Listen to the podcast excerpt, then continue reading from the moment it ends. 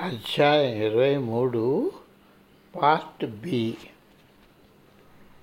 తర్వాత మాసాలలో నేనేదో విచిత్రమైన గ్రహంలో ఉన్నట్టు నాకు అనిపించింది. నా భావన అక్కడ నేనున్నంతకాలం అలాగే ఉండిపోయింది. అక్కడ యూరప్ దేశాల్లో కన్నా వర్తమాన కాలానికి చారిత్రక కాలానికి కలిపే విచిత్రమైన కలయికను నేను కనుగొన్నాను. కొత్తగా కడుతున్న భవంతికి పునాది రాయిని ప్రాచీన షింటో మతకర్మలతో శంకుస్థాపన చేయడం చూసాము అలవాటు లేని భాషలో అరుపులు విన్నాము. ఆఫీసుకు నీలపు సూట్లతో బ్రీఫ్ కేసెస్తో అప్పుడప్పుడు ముఖానికి ముసుగు వేసుకొని పనివారు పరిగెత్తడం చూసాము రైలులో తమ పిల్లల కాలిబూట్ల వల్ల సీట్లపై మరకలు పడకుండా ఉండటం కోసం తల్లులు ఆ కాలిబూట్లను తీసి పట్టుకోవడం మేము గమనించాము.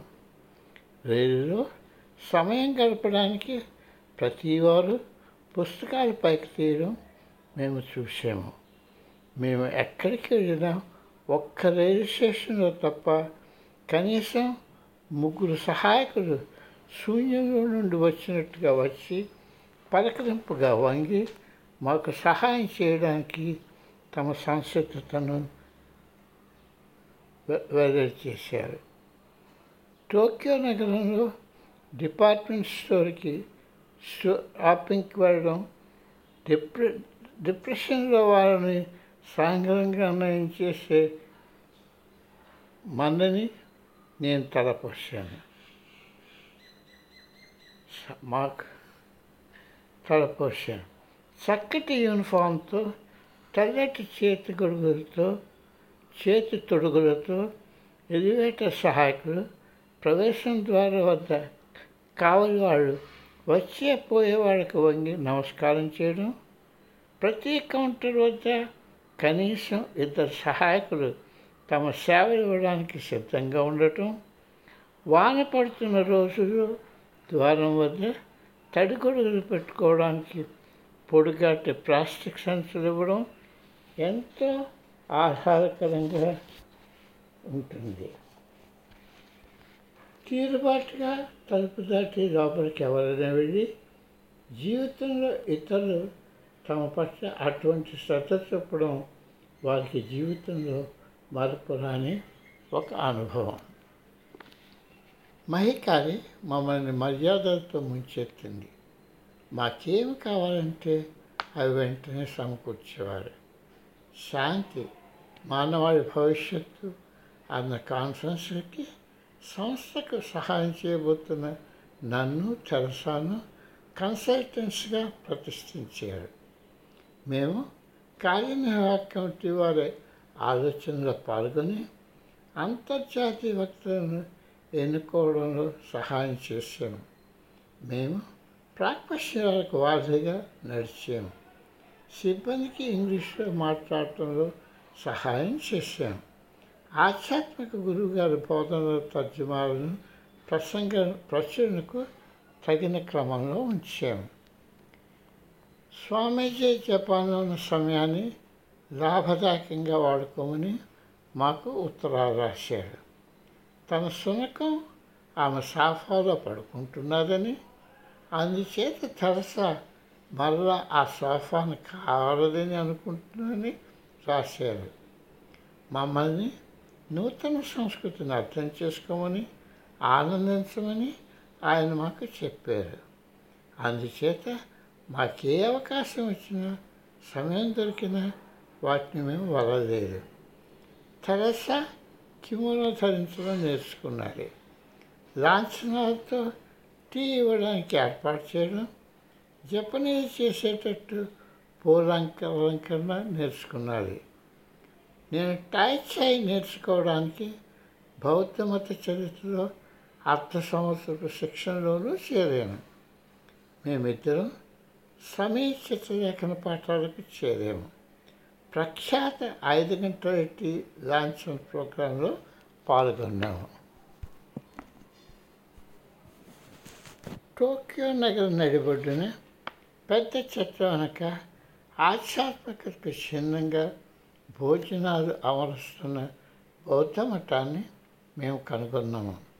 ఆ మఠం పెద్ద అయిన కోయి హోషినో శతాబ్దాల తరబడి జపాన్ దేవాలయాల్లో జరిపే వంటకాలు అందరికీ నేర్పుతూ దానికి చీఫ్ చెఫ్గా సహకరిస్తున్నారు ప్రతి మధ్యాహ్న భోజన సమయం ప్రతి మధ్యాహ్న భోజనం ఏడు వంటకాలతో ఎంతో రుచిగా ఎంతో చక్కగా వడ్డింపబడేది.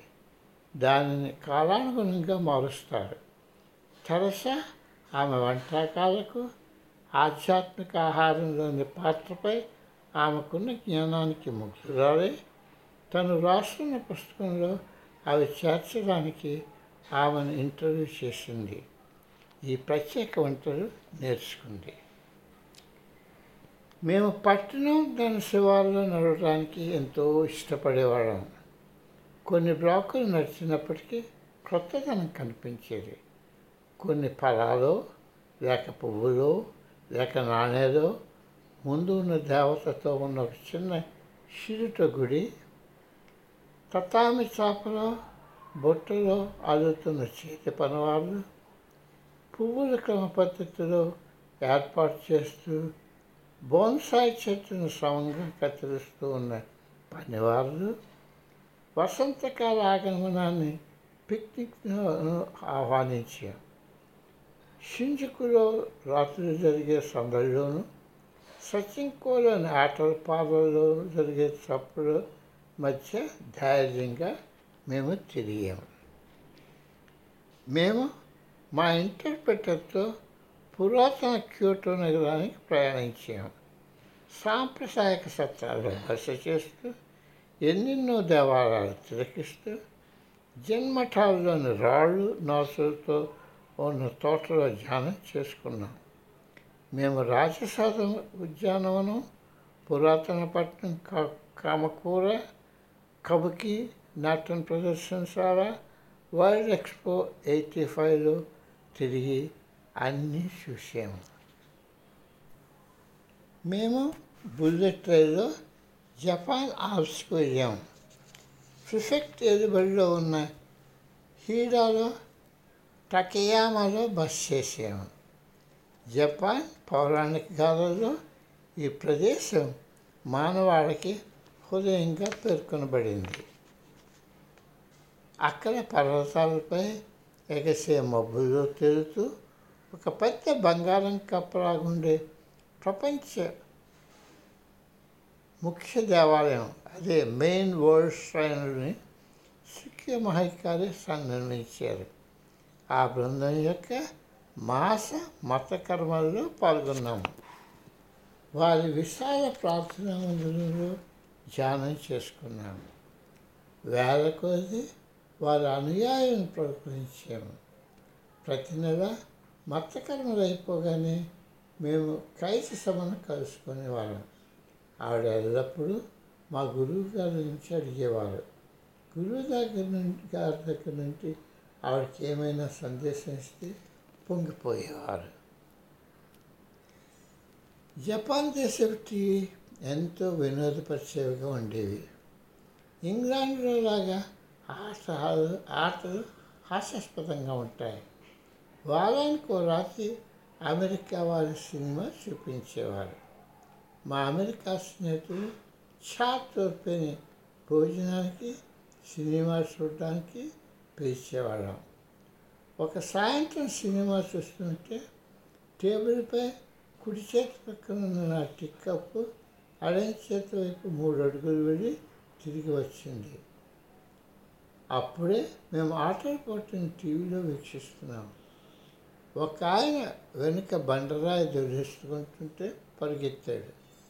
జపాన్ వారు నమ్మలేని స్పెషల్ ఎఫెక్ట్ గురించి నేను ఆశ్చర్యంగా ఏదో అడగబోతుంటే ఫోటోలు అద్దాలు గోడ మీద నుండి నేల మీద పడిపోయాయి ఇంచుమించు ఒక నిమిషం.